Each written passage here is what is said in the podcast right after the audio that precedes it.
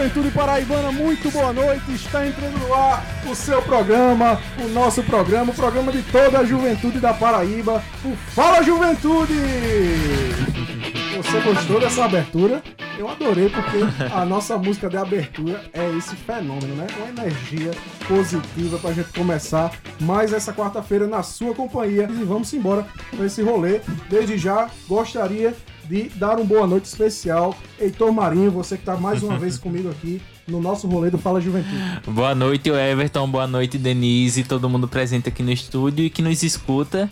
E muito feliz de estar aqui presente, né? Começando as nossas celebrações do mês da mulher, que a gente vai pautar questões bem interessantes e vamos ver no que vai dar. Acho que vai ser bem rica a nossa discussão hoje. Tenho certeza que sim. Boa noite, minha amiga Denise Miranda. Boa noite, Everton. Boa noite, Heitor. Boa noite, é, Ivan. Boa noite, Batista. Eu queria deixar um beijo especial pro meu amigo Luciano, Sim. né? Que foi um dos agentes que nos cedeu essa música tão bacana, como diz meu amigo Everton. Bacana. Bacana, olha aí, tá vendo, Ivan? Mas é fantástica, eu aí. acho que tem tudo a ver com a gente. E eu queria deixar um cheiro para Luciano especial. Isso aí é toda a galera da banda Paulo e Darim Doido, que são parceiros aqui do programa Fala Juventude. Boa noite, meu amigo Batista Lira, mais uma semana conosco, de Cuité para o Mundo. E meu amigo Ivan Machado de volta, essa potência Eita. do radialismo paraibano, está conosco aqui novamente nos trabalhos técnicos. É uma satisfação, meu irmão, mais uma semana estar com você aqui e saber que a sua saúde está restaurada depois de passar Amém. por essa grande dificuldade que é essa doença que nós estamos passando no mundo que tem assolado a vida de tantas pessoas e que tantas pessoas, infelizmente, já se foram. E a gente deixa aí é, essa palavra de conscientização. Cuide da sua saúde, se proteja, use máscara, use álcool em gel, não aglomere. Fique em casa se possível. Se não for possível, faça tudo aquilo que é recomendado pelas autoridades de saúde. É a nossa mensagem. Nós temos só para é, enfatizar, viu, Ivan? Eu, tava, eu não sei se eu estava mais preocupada com a sua Covid e de não, não ter você aqui com a gente. Então, eu estava mesmo preocupada com o programa. Mas Ivan está aqui, está saudável e eu espero que muita gente esteja, já que a gente está num país onde hoje é o recorde dos recordes, né? São 1.910 mortes nas últimas 24 horas. E isso significa que uma pessoa morre a cada 45 segundos por Covid uma doença que poderia já estar sendo minimamente controlada se Isso. houvesse vacina, se houvesse um incentivo ao uso da máscara, ao isolamento social, mas parece que é, a população, o governo e todo mundo parece que não está acontecendo nada. Você chega nos lugares, as pessoas estão sem máscara. Eu não consigo entender o que é que as pessoas estão esperando para resolver esse governo e para resolver entender que a gente não pode adoecer. Porque se a gente adoecer e for para o hospital, minha gente, não tem vaga. Não tem vaga. Cuidado. Exato. Verdade. Verdade. É importante conscientização, Denise, você traz justamente sobre esse tema. Mas, né, não falando de Covid agora, mas falando sobre os temas que estão aí no dia a dia, no bate-papo da juventude, Parece que a Lumena saiu do BBB e a galera autorizou, né, Denise?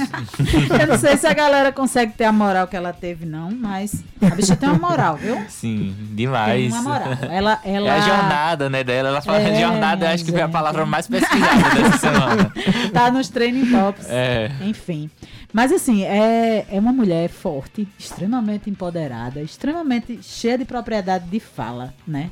Sim. Ela só estava no lugar errado, discutindo com o grupo errado, no momento Na errado. Na convivência das pessoas erradas. é, exatamente. Então, assim, deu tudo errado para ela, viu? Só queria dizer isso e a bicha briga até só. É um é. siri. Pior do que eu, viu? Olha, tem uma coisa também que eu gostaria de deixar cá, inclusive muito importante, é que a gente teve aí uma grande discussão esses dias com relação à questão da Anvisa que entrou com um recurso aí na justiça, é, justamente para retirar o direito da Abras, que é a Associação Brasileira de Apoio a Cannabis Medicinal, de cultivar a cannabis aqui para o Brasil todo. É, hoje no Brasil, mais de 14 mil pessoas necessitam desse remédio. É, e, e, a Abraça ela é a única autorizada a fornecer esse remédio para essas famílias. É, e aí a cannabis para fins medicinais. Nós entramos em contato com o vice-presidente da Abrace, o Luciano, lá de Campina Grande, É, e ele mandou um áudio para nós e vai falar um pouco sobre o que é está acontecendo e o que é que está se resolvendo com relação a esse assunto. Vamos ouvir. Boa noite, o Everton Correia, Denise Miranda e Heitor Marinho, né, e a todos os ouvintes da Tabajara. É, me chamo Luciano Lima, né, sou cofundador da Abrace né, e, e, e, diretor executivo.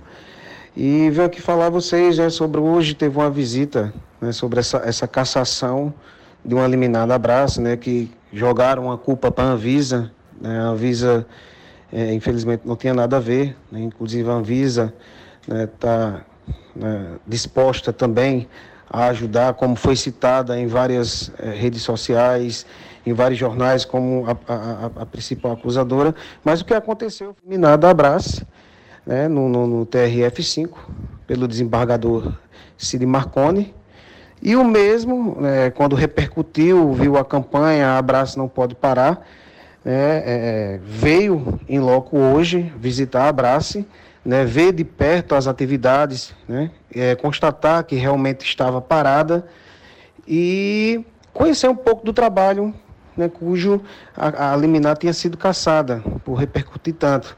Mas mediante mão, né, a gente está esperando agora, é, é, tem, tem até o dia 11 esperar a decisão da justiça, esperar a decisão do desembargador, né, para ver quais medidas que é, a justiça vai tomar, né, para que a gente possa continuar. Mas mediante mão, né, a gente parou, mas os olhos que estavam, que tinham sido feitos esses pedidos antes dessa liminar ser caçada, estão sendo entregues. Né? Então a gente está só aguardando esse pedido né, essa, essa, essa, transição, né, que ele deu até o dia 11, mais em 24 horas pode sair alguma coisa, ninguém sabe. E dizer que está tudo bem, né, agradecer também é é, é, é, é, uma ajuda muito importante que foi dada hoje, que foi do nosso deputado federal, né, Pedro Cunha Lima, que também participa é, na Câmara na, pela APL 399, que é justamente a regulamentação da cannabis medicinal né, onde a Abrace é, criou toda essa repercussão, né, vem há cinco anos essa PL tramitando, e Pedro Cunha Lima foi fundamental né, nessa defesa contra a Abrace, né, não só pela Abrace, mas sim pela sensibilidade de ser humano. Né, ele conheceu de perto todo o trabalho né, e procurou saber né, da liminar, é, junto com a Abraça e com a ajuda poderia estar, mas hoje foi fundamental. Imediatamente dizer que a Abraça não para, né? não pode parar, mas que estamos agora esperando a decisão né, do meritíssimo aí, doutor Cid Maroni, né, daqui para o dia 11, o que ele vai decidir para que a Abrace é, se enquadre dentro do que foi pedido ou citado na visita em loco, para que possamos continuar nosso trabalho.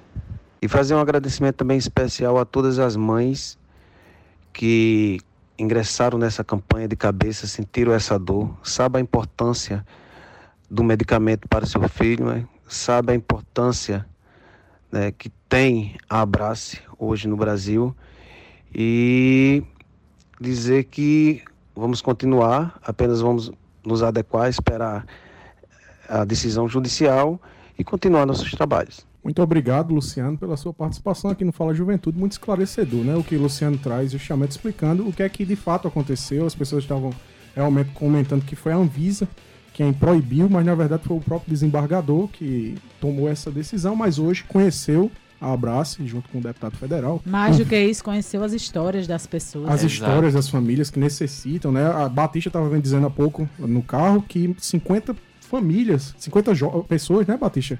De lá da cidade de Cuité, hoje utilizam. uso, né?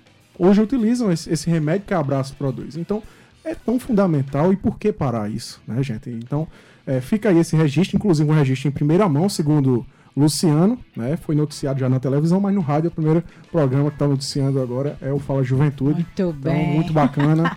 E vamos seguindo com o nosso E comentário abraço inicial. não para, né? Abraço não para, abraço não pode parar, meu amigo Heitor. E entrem no Instagram, arroba Abraça Esperança, e conheçam a história das pessoas. Não deixe que o seu preconceito mate pessoas. Exato. Pois é, e continue a compartilhar a hashtag abraço não pode parar. Mas vamos mais e mais coisas positivas aqui no programa Fala Juventude e uma delas E aqui é, a gente tem, viu? aqui a gente tem. tem negativo só o governo federal. O resto é tudo Aqui a gente positivo. trabalha para produzir coisa boa, diferente dele. Justamente. e nós vamos agora para o momento do Paradesporto. Hoje não estamos aqui com o nosso querido amigo professor Jonatas, porque ele está novamente lá em São Paulo. Ele é, demais, viu, minha gente? É o internacional, é né? É o internacional. Ele tá junto com a seleção brasileira feminina de goalball, é, lá na cidade de São Paulo, com toda a delegação, os treinadores, a equipe técnica toda. E o professor Jonatas Castro justamente conseguiu um áudio do professor Dailton Freitas, que é o atual treinador da seleção brasileira feminina de goalball, é professor de educação física no Instituto dos Cegos de Aparaíba, Adalgisa Cunha, há 28 anos, e é técnico bicampeão pan-americano é, para Pan-Americano e 10 vezes campeão brasileiro. Então é uma potência e vai falar conosco aqui agora no programa Fala Juventude.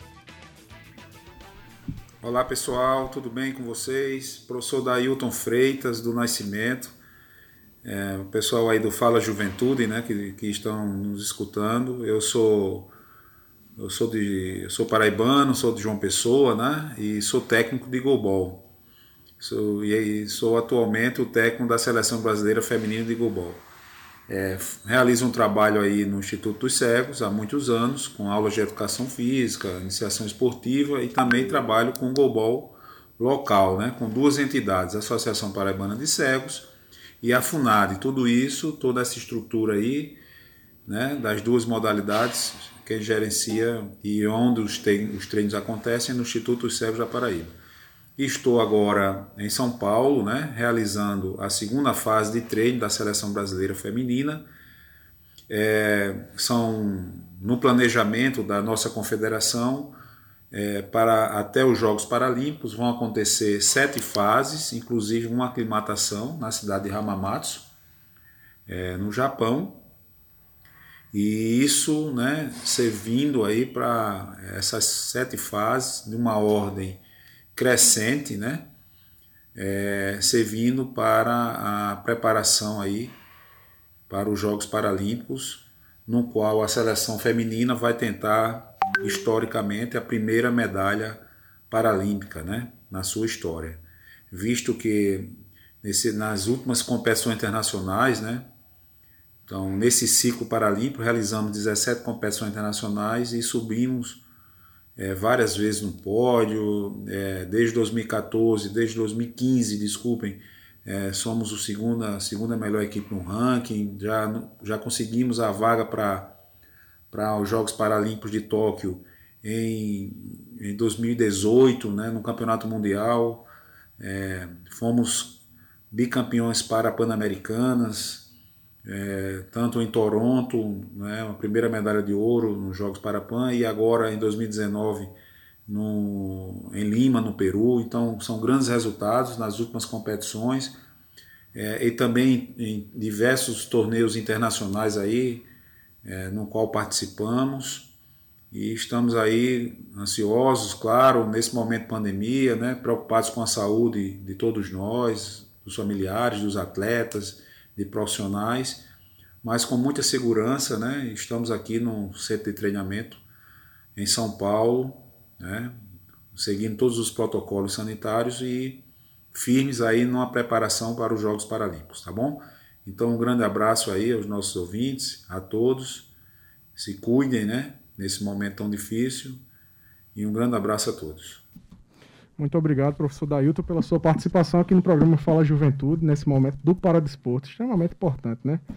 A participação, trazendo esse destaque aí desse esporte tão importante que é o goalball e desse trabalho fundamental que ele, o professor Jonatas, tem feito à frente da seleção, que é um orgulho para todos nós por serem paraibanos e estarem à frente dessas meninas tão bacanas Que dão orgulho pro nosso estado, né? e Isso para o nosso já país. alinhado com o nosso tema de hoje, que é justamente mulher e ciência.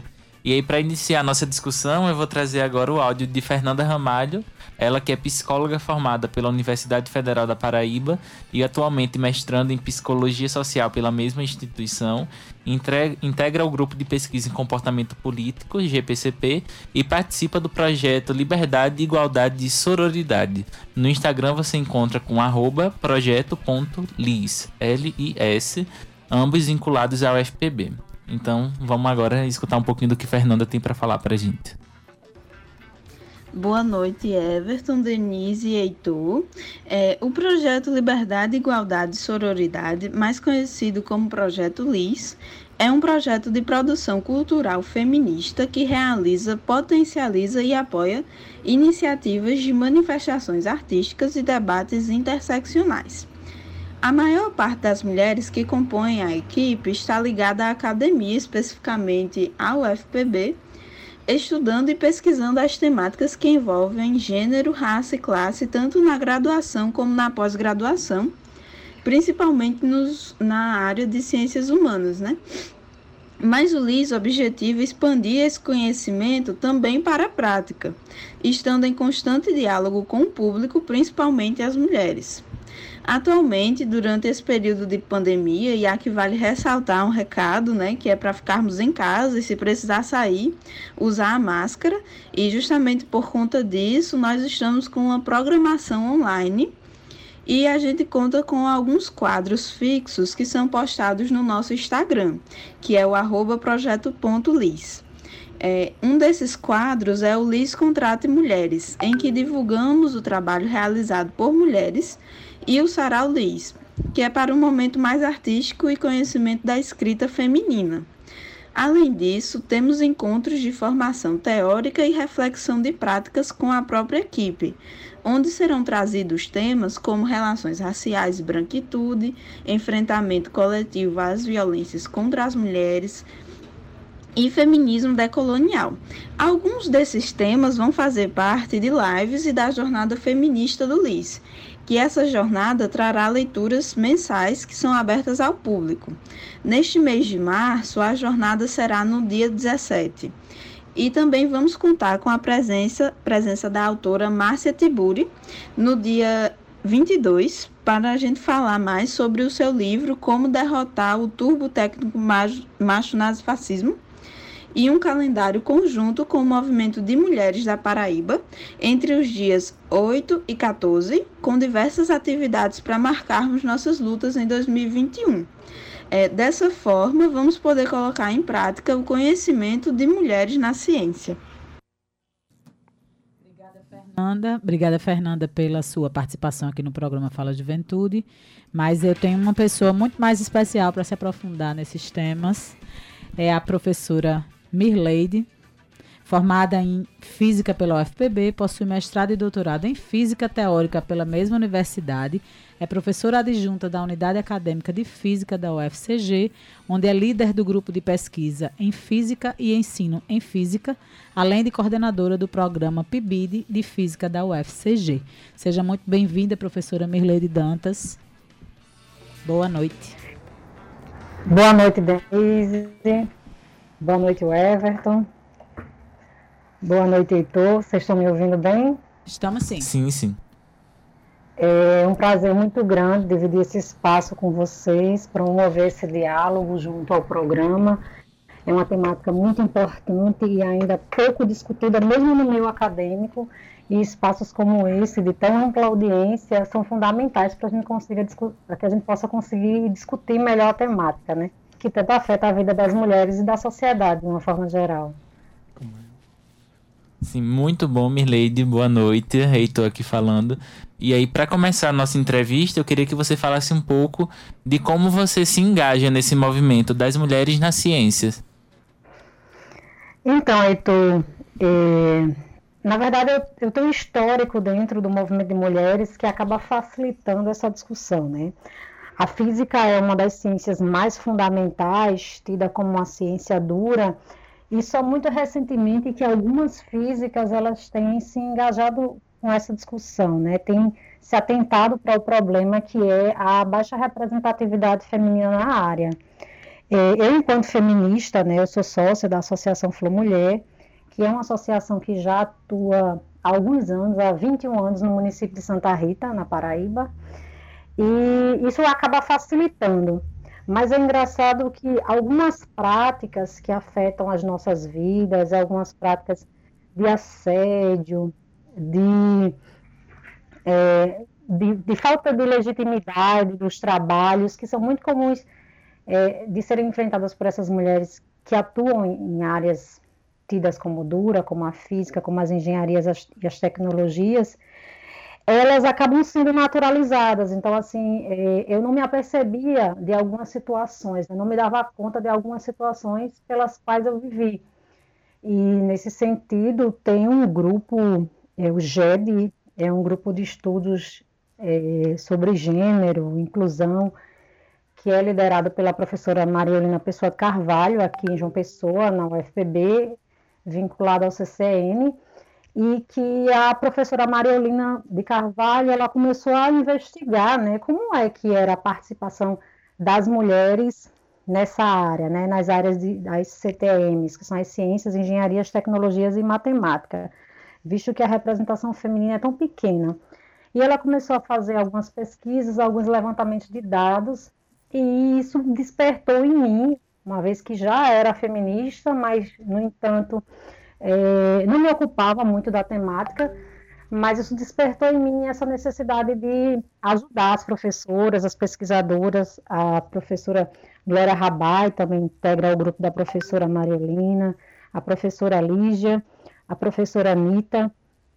Então, é um grupo de pesquisadoras que promovem essa discussão, já formaram alunas de mestrado, de doutorado, e assim eu tenho me apoiado bastante nas meninas no âmbito é, no âmbito paraibano, né? Porque assim, nacionalmente nós temos várias pesquisadoras hoje, mesmo dentro da física, as meninas são ligadas à educação, mas mesmo na área de física nós já temos várias pesquisadoras pelo Brasil que já têm se ocupado também da temática, a professora Catemari Rosa da Universidade Federal da Bahia, a professora Márcia Barbosa, é uma expoente conhecida inclusive internacionalmente, não só pelos seus trabalhos em física, mas também por essa discussão, por promover essa discussão, a participação das mulheres na ciência. Então, assim, esse diálogo, felizmente, tem se expandido muito.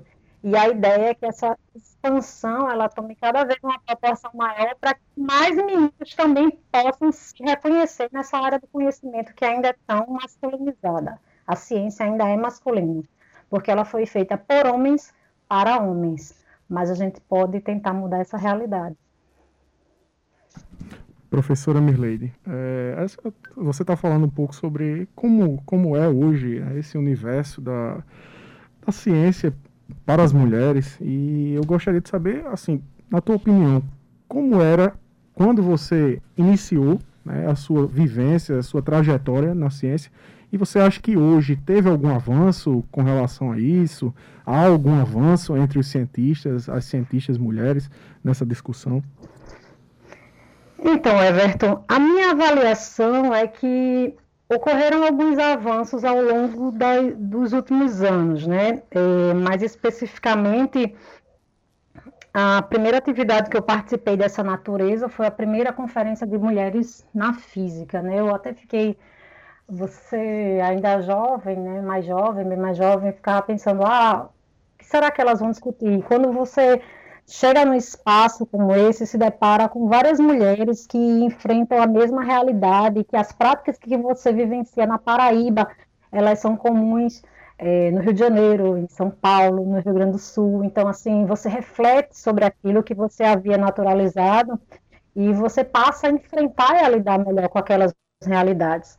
Mas, assim, a minha vivência na física, é, e sendo bem honesta, eu, eu carrego um histórico de assédio, é, tanto sexual quanto moral, é, que eles é, ocorreram desde a graduação. E assim, vivenciei várias situações constrangedoras, é, e, e, muito por também é, não se aperceber muito dessas práticas, muitas vezes por naturalizar algumas práticas, ou até mesmo para se manter mesmo na área você acaba silenciando. É, mas hoje é, a ideia é justamente tentar fazer com que as meninas elas reflitam sobre essas situações. Eu felizmente me mantive na área, apesar de obviamente aquilo, aquelas situações trazerem desconforto, inclusive até hoje, porque se não me incomodasse eu não me recordava, mas eu me recordo. E assim, a ideia é tentar promover esses diálogos para fazer com que as meninas elas não passem pelas mesmas situações pelas quais eu passei. E caso venham a passar, discutem, for, se fortaleçam, busquem apoio para que essas pessoas elas não, não cometam mais é, esse tipo de, de situação constrangedora para as mulheres e para as meninas que estão entrando nessa área do conhecimento. Então, assim, esses casos de assédio sexual e moral, infelizmente, são comuns. E não só assédio, mas também é, os trabalhos são subjugados, é, é sempre, há sempre uma falta de credibilidade em relação ao trabalho da mulher. Então, às vezes, ela tem que provar que, de fato, é boa o suficiente para estar naquela área. Não adianta ser mediana. Então, às vezes, é, a gente sente essa necessidade de se reafirmar na área por não ser naturalmente reconhecida, por, a, por ser uma área ainda muito masculinizada.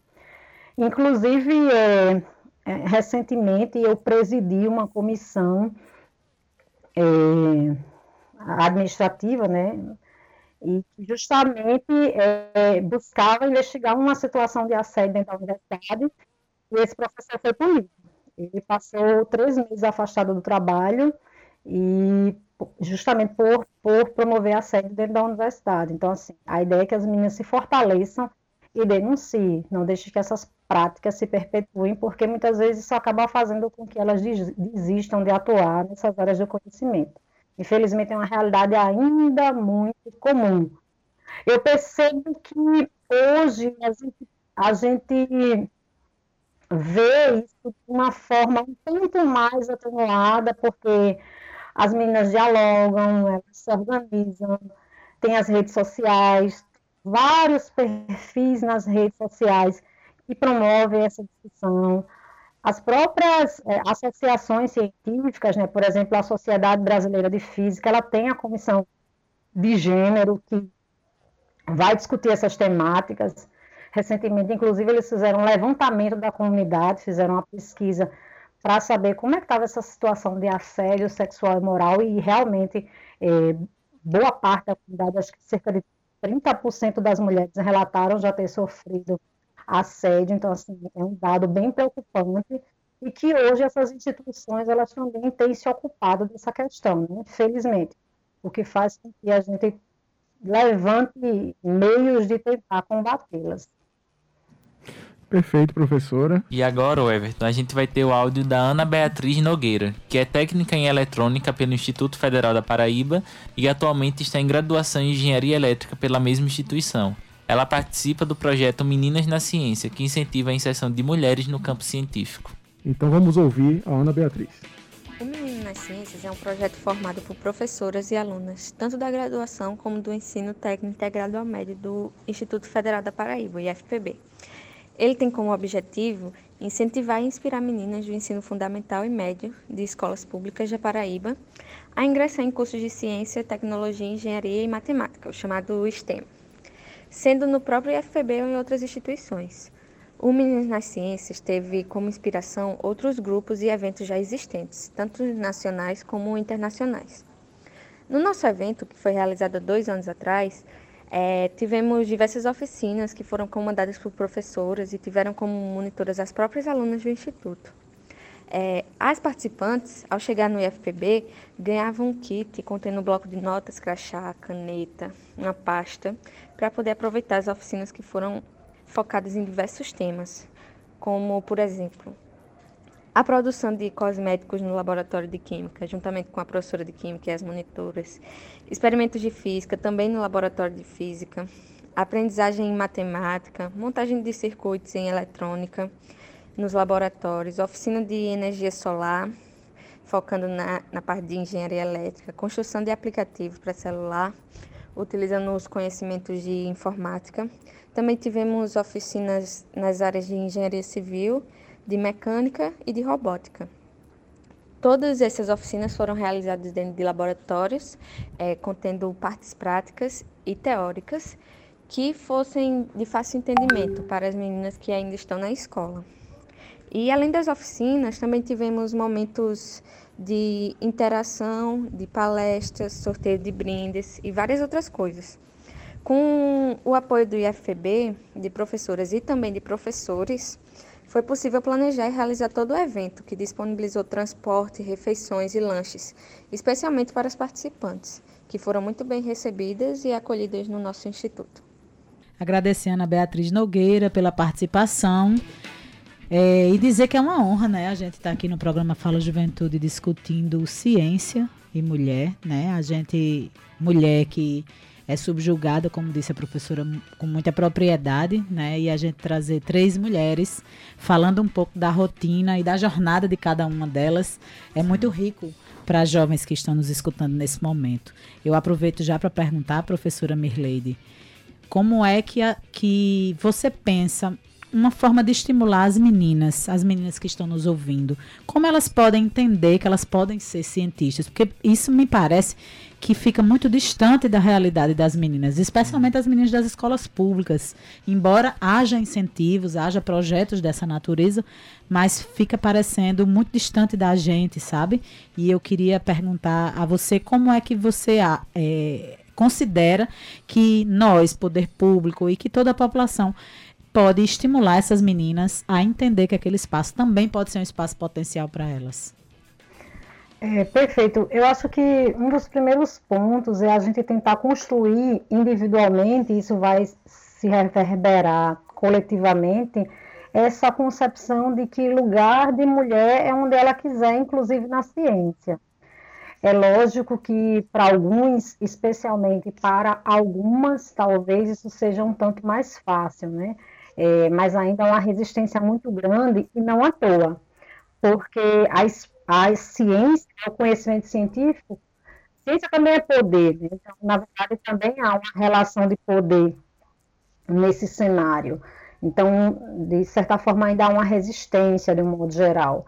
Mas acho que um, um, primeiro passo seria a gente tentar introjetar essa concepção individualmente e coletivamente de que lugar de mulher onde, onde ela quiser, inclusive na ciência.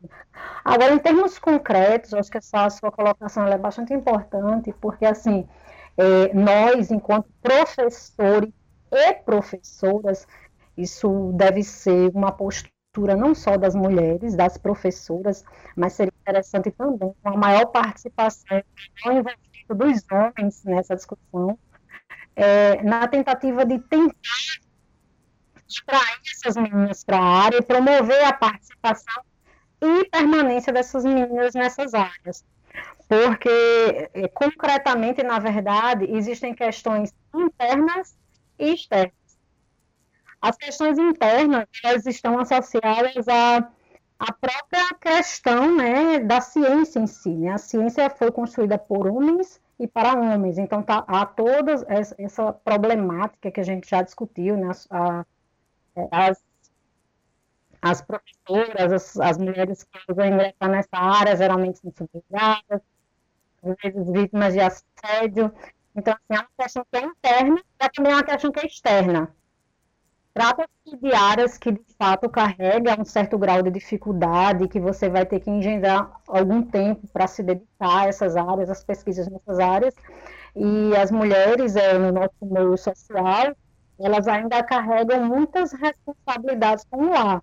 Então, assim, especialmente aquelas que são mães, são donas de casa, acabam carregando boa parte das responsabilidades do lar, dos cuidados com os filhos, e isso, de certa forma, também contribui para que essas mulheres não se dediquem integralmente a essas áreas do conhecimento. Então, a sociedade tem um olhar diferenciado para tentar recepcionar melhor essas mulheres entender que a ciência também pode ser feita pelas mulheres e que elas também podem dar excelentes contribuições para essa área do conhecimento, porque a ciência é uma construção humana humana, ela precisa de diversidade, ela precisa de pluralidade.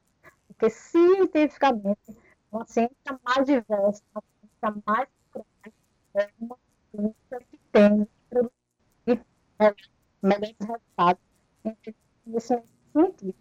E, concretamente, para além dessa concepção, dessa reformulação em termos de concepção de que, de fato, é, lugar de mulher onde, onde ela quiser, inclusive na ciência, é, o ideal seria trazer essas discussões para a formação. Sou professora do curso de licenciatura em Física e essa é a discussão que eu promovo, tanto junto aos estudantes do sexo masculino quanto aos estudantes do sexo feminino, porque é importante que os meninos também se apercebam dessa situação, eles se deem conta dessa, dessa vivência, eles percebam que aquelas piadinhas que muitas vezes elas é, são machistas, elas são incômodas e elas podem fazer com que o ambiente não se torne uma mulheres naquele espaço. Pode fazer com que as meninas não se conheçam naquele lugar por ser um lugar incômodo para elas, né?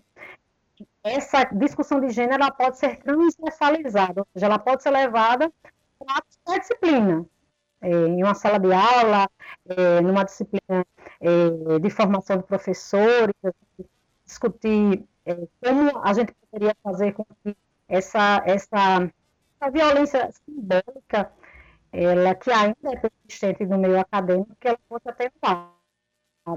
Mas, concretamente, isso também pode ser realizado através de projetos de pesquisa, como a Mariolina faz.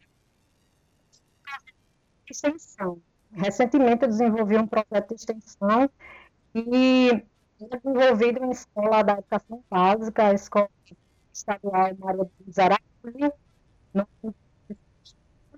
E, assim, a ideia era justamente fazer com que trabalho das mulheres cientistas, trabalho que os cientistas estavam desenvolvendo no enfrentamento à Covid-19, fosse levado à escola e para que assim é, esse, esses trabalhos, esses projetos, esse, esse, conhecimento que era produzido pelas cientistas que estavam na linha de frente, que estão na linha no enfrentamento à Covid-19, fosse levado para os estudantes, para os estudantes de uma forma geral, para que eles justamente percebam que, de fato, as mulheres contribuíram e ainda contribuem para a produção de conhecimento científico. Infelizmente, muitos desses trabalhos eles acabam sendo invisibilizados, mas a ideia do projeto era justamente o contrário, era dar visibilidade à atuação feminina na ciência, inclusive atualmente no enfrentamento à pandemia causada pela Covid-19.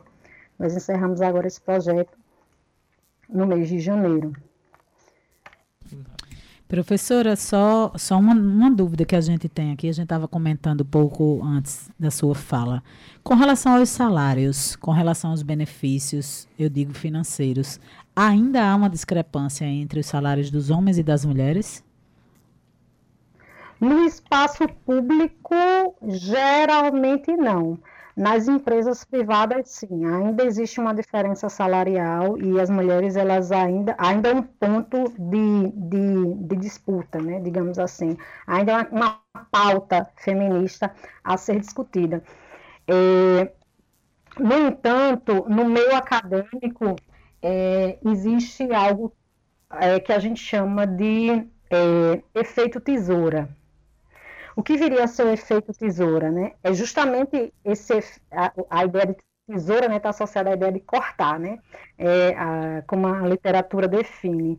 Então, é, esse cenário não propício para as mulheres, esse ambiente hostil, essas dificuldades que são tanto internas à própria atividade acadêmico-científica, quanto externas em relação, por exemplo, à maternidade, à sobrecarga de trabalho, à responsabilidade única com o lar, com os filhos. Então, todo esse cenário, ele acaba levando as mulheres a não conseguirem progredir, avançar com a mesma velocidade que os homens dentro da academia. Então, essa progressão, ela geralmente é um pouco mais lenta. É o que a gente chama de efeito tesoura as mulheres meio que vão sendo cortadas ao longo do caminho e não vão tendo essa progressão na mesma velocidade que os homens geralmente têm, e por diversas questões, tanto de caráter interno, até da academia, quanto questões ainda sociais, porque a nossa cultura, a nossa sociedade ainda atribui às mulheres quase que exclusivamente a responsabilidade sobre o lar, a responsabilidade sobre os filhos, a responsabilidade sobre os trabalhos domésticos.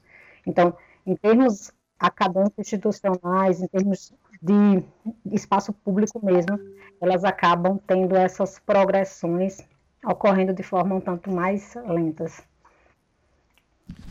Então, professora, agora eu queria que você falasse um pouco sobre a Associação Flor Mulher, né, de Santa Rita, que você é sócia, para a gente aproveitar até o programa para divulgação dos trabalhos que vêm sendo feitos. Então, se você puder falar um pouco sobre isso. Ah, perfeito, Heitor. Então, é, eu sou filha de uma feminista, né? Na verdade, é, a minha mãe é uma das sócias fundadoras da Associação Flor Mulher, Alci, auxiliadora, que provavelmente está nos escutando. Ela também é uma das sócias fundadoras da Associação Flor Mulher.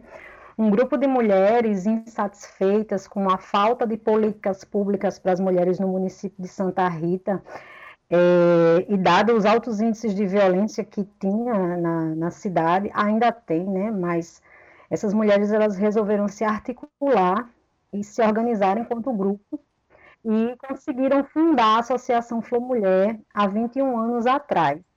É, eu ainda era criança, né? Ainda era jovem, adolescente e assim, e eu é, sinceramente eu até me incomodava porque minha mãe saía para formações às vezes levava só minha irmã mais nova.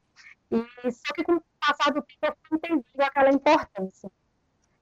E na medida também das possibilidades dela, ela também levava a gente para essas formações. E a gente foi se apropriando desse conhecimento e vendo o quão importante era essa pauta. Né? As mulheres para mulheres da cidade e globalmente, porque a gente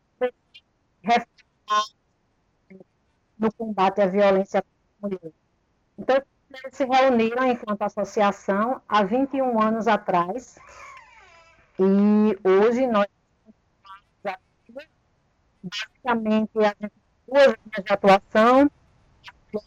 A associação elas eh, produzem trabalhos manuais. Trabalhos manuais especializados justamente para gerar uma renda para as mulheres. E uma outra linha de atuação é justamente essa, cobrar o funcionamento das políticas públicas. Esse é um município de Santa Rita. Recentemente, representantes da associação estiveram reunidas é, na de ativar o Conselho Municipal de Políticas para as Mulheres. E até hoje há 21 anos atrás, nós continuamos ativas, públicas efetivamente funcionem no município de Santa Rita. Instagram. Muito bacana, Mirleide. A gente gostaria que você deixasse né, realmente aí um, uma mensagem para jovens paraibanas que têm o sonho de ser cientistas, que muitas vezes são desestimuladas por todos esses fatores que você mesmo elencou, é, e deixasse realmente uma mensagem também para todas as mulheres, tendo em vista que você, assim como toda a sua família, é uma família de militantes feministas, já tem uma história há mais de 21 anos, é, que você pudesse deixar essa mensagem mesmo agora no Fala Juventude para todas que, que nos escutam. É, mas cedo eu estava refletindo bastante, né? Quem roubou nossa coragem? É, eu acho que a linha de enfrentamento hoje é, dessa violência contra a mulher, que existem de, existe de várias formas, seja uma violência física, uma violência sexual, uma violência psicológica, uma violência moral, ou mesmo uma violência simbólica definida por Pierre Bourdieu, que faz com que essas mulheres se sintam desconfortáveis em, em, em alguns espaços, como por exemplo nos espaços acadêmicos, a gente precisa reforçar essa linha de frente. A gente precisa fazer com que mais mulheres tenham a real dimensão do impacto dessas situações em suas vidas, que muitas vezes impede que essas mulheres avancem em sua carreira científica, em sua carreira profissional. Então, o primeiro passo é tentar perceber, tentar dar conta dessa realidade E refletindo sobre essas práticas, sobre essas vivências, a gente está com tornar enfrentar. Porque, de fato, é, o lugar da mulher é onde ela estiver. E a gente precisa ter consciência disso, até para unir forças, para assim, conseguir enfrentar as situações da realidade que nos são apresentadas, né? E que, infelizmente, muitas vezes elas acabam afastando algumas mulheres, especialmente da ciência.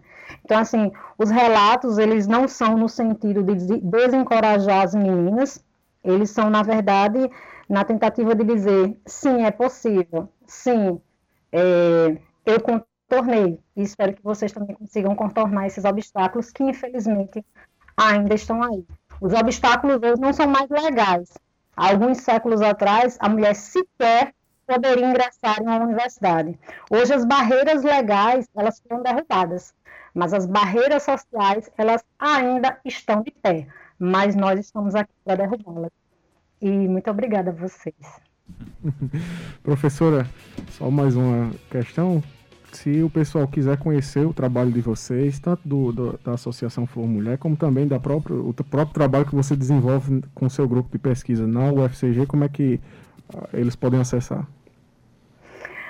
Então, é, acho que uma, uma forma seria, em termos de associação Flor Mulher, seria acessar o nosso perfil no Instagram. A gente sempre está atualizando as atividades que a gente anda participando, que a gente promove. Efetivamente, hoje nós estamos com as portas fechadas, especialmente em razão do decreto, né? Boa parte das mulheres que participam da Associação Flor Mulher é, são mulheres idosas e assim a gente não pode arriscar a vida dessas mulheres. Nós precisamos ficar em casa, nós precisamos usar máscaras. Mas acho que o Instagram é uma estratégia da gente tentar divulgar essas ações e o Instagram do, da associação é Flow Underline Mulher PB, caso vocês queiram. Ou mesmo também no meu perfil pessoal, e caso também quiserem manter contato via e-mail, o meu e-mail institucional também encontra-se na página da Unidade Acadêmica de Física da UFCG. Então, estarei aberta a discussões. Professora, queria agradecer demais a sua participação aqui no nosso programa. Para a gente é uma riqueza muito importante trazer para a realidade do Fala Juventude e para todas as jovens da Paraíba uma cientista, né? Que às vezes a gente acaba considerando que é uma coisa muito distante de nós. A gente tem tantas cientistas, né? Tantas mulheres que são paut que pautam questões é, importantes na nossa sociedade e a gente acaba não valorizando esse lugar que é um lugar tão importante e que as mulheres podem ocupar sim, sem nenhum, sem nenhum é, obstáculo, pelo menos no querer. E aí a luta ela é coletiva, ela precisa ser coletiva. A senhora bem falou e e a gente se sente muito honrado de tê-la no nosso programa. Muito obrigada de coração. Eu que agradeço e assim me sinto muito lisonjeada em dividir esse espaço com dois ex-alunos, né? É, o Heitor e o Everton, assim, sempre foram estudantes excepcionais, sempre pautaram essas questões dentro do IFPB e para mim é um orgulho muito grande estar aqui com, com eles discutindo essas questões. Muito obrigada, meninas. para nós também é um orgulho muito demais, grande. Demais, Fiquei com inveja agora, viu? Olha, inclusive quero fazer um destaque aqui. A professora Mirleide era aquela professora que incentivava os movimentos estudantis dentro da escola. Na época que eu fui presidente do Grêmio, ela é era uma das entusiastas, acho que Heitor lembra bem disso. Sim, sim. É, e eu fico muito orgulhoso também de ter sido seu aluno, de acompanhar seu trabalho e de tê-lo aqui no programa Fala Juventude. E eu também me sinto muito lisonjeado de ter tido Mirleide como minha professora e de estar tá fazendo hoje o Fala Juventude ser palco, né? De destaque de uma cientista e de Bia e de Fernanda também, que são cientistas que estão nessa trajetória. E acho que o que Mirleide falou, a fala dela traz muito de uma coisa da sororidade, né? Do que uma sobe e puxa a outra. Acho que o que ela traz muito é desse empoderamento coletivo, né? Das mulheres pautando as suas questões e justamente criando mecanismos, estratégias de resistir e de progredir. Então, acho que quando a gente percebe que não tá só e que a gente nunca andou só, as é. coisas vão para frente. A luta é menos pesada. é verdade. Inclusive, vários alunos, é, professora Mirley também, lá do Instituto Federal do curso de Controle Ambiental, é, colocaram mensagens ontem quando viram a, a, o seu o bannerzinho de divulgação e disseram que estariam na escuta. Mandar um abraço para Gil, para Brian, para Laura, que também está nos escutando, Luíse, todas elogiando a professora e dando aí os parabéns pela, pela participação no programa Fala Juventude. Então, um abraço aí da comunidade também do IFPB é né, para você. Xodó de Everton e Heitor. pois é. Muito obrigado. E vamos embora, Denise, porque tem mais coisa aqui importante também para a gente tratar no nosso programa de hoje, né? Tem, porque a juventude gosta de muita coisa. A gente gosta de discutir, gosta de debater. a gente Denise. gosta de criticar quando é importante. E Sim. a gente também gosta de muita coisa legal.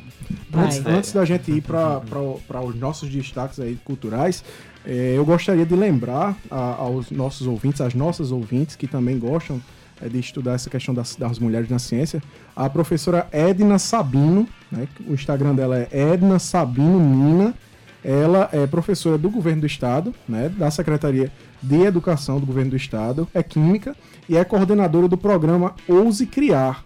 Ela é desenvolvedora de jogos e é gamer e também faz aí esse trabalho nas escolas estaduais, é um destaque da juventude, né? É uma jovem química que tem feito esse trabalho muito bacana com as jovens e com os jovens dentro das escolas, estimulando justamente a, a iniciação científica nas escolas estaduais. Então, parabéns à professora E num espaço hegemonicamente masculino também, né? Então, também. um salve para a professora Edna, salve. corajosa e ex-aluna do Instituto Federal da Paraíba. E também. Minha gente, porque amanhã não me né? matriculou né? ali. pois é. Vamos embora para o nosso spoiler cultural. Vamos embora tá que juventude quer se divertir. Vai, Everton, é tua. Pois é, nessa sexta-feira, pois é, nessa sexta-feira tem programação cultural. Às 21 horas tem música no festival Hashtag Em Casa com Sesc, com a apresentação de Márcia Castro em Do Pecadinho à Treta. Agora no sábado, que é o melhor dia da semana, a partir das 12 horas, olha, começa cedo, ocorre uma nova edição do ano da Virada SP Online. O evento contará com apresentações de artistas da cidade de Indiatuba, show do cantor Toquinho com participação especial de Camila Faustino, da banda de rap Pavilhão 9 com a participação da rapper Tássia Reis maravilhosa e da banda de rock and roll Made in Brasil. A transmissão será realizada por meio da plataforma hashtag Cultura em Casa. Já às 21 horas tem a apresentação de Lenine no hashtag Em Casa com Sesc e também da cantora Paula Fernandes. Na festa do pijama, no canal da artista no YouTube. Facinho de encontrar. O sábado tá massa, O viu? sábado começa de é. meio-dia e a hora para terminar não tem. Pouquinho, Tássia Reis, Lenine e Paula Fernandes. Adorei, viu? Sábado. Maravilha. Tem pra todos os gostos. E domingo? Mais. E no domingo, a partir das 4 horas da tarde, vai ter a live do Patofu. A banda faz sua primeira live e apresenta o show Música de Brinquedo 2. Ó, a Pato foi do meu tempo, viu? e a transmissão vai ser realizada por meio do canal oficial da Fundação ArcelorMittal no YouTube e pelo Facebook do Diversão em Cena.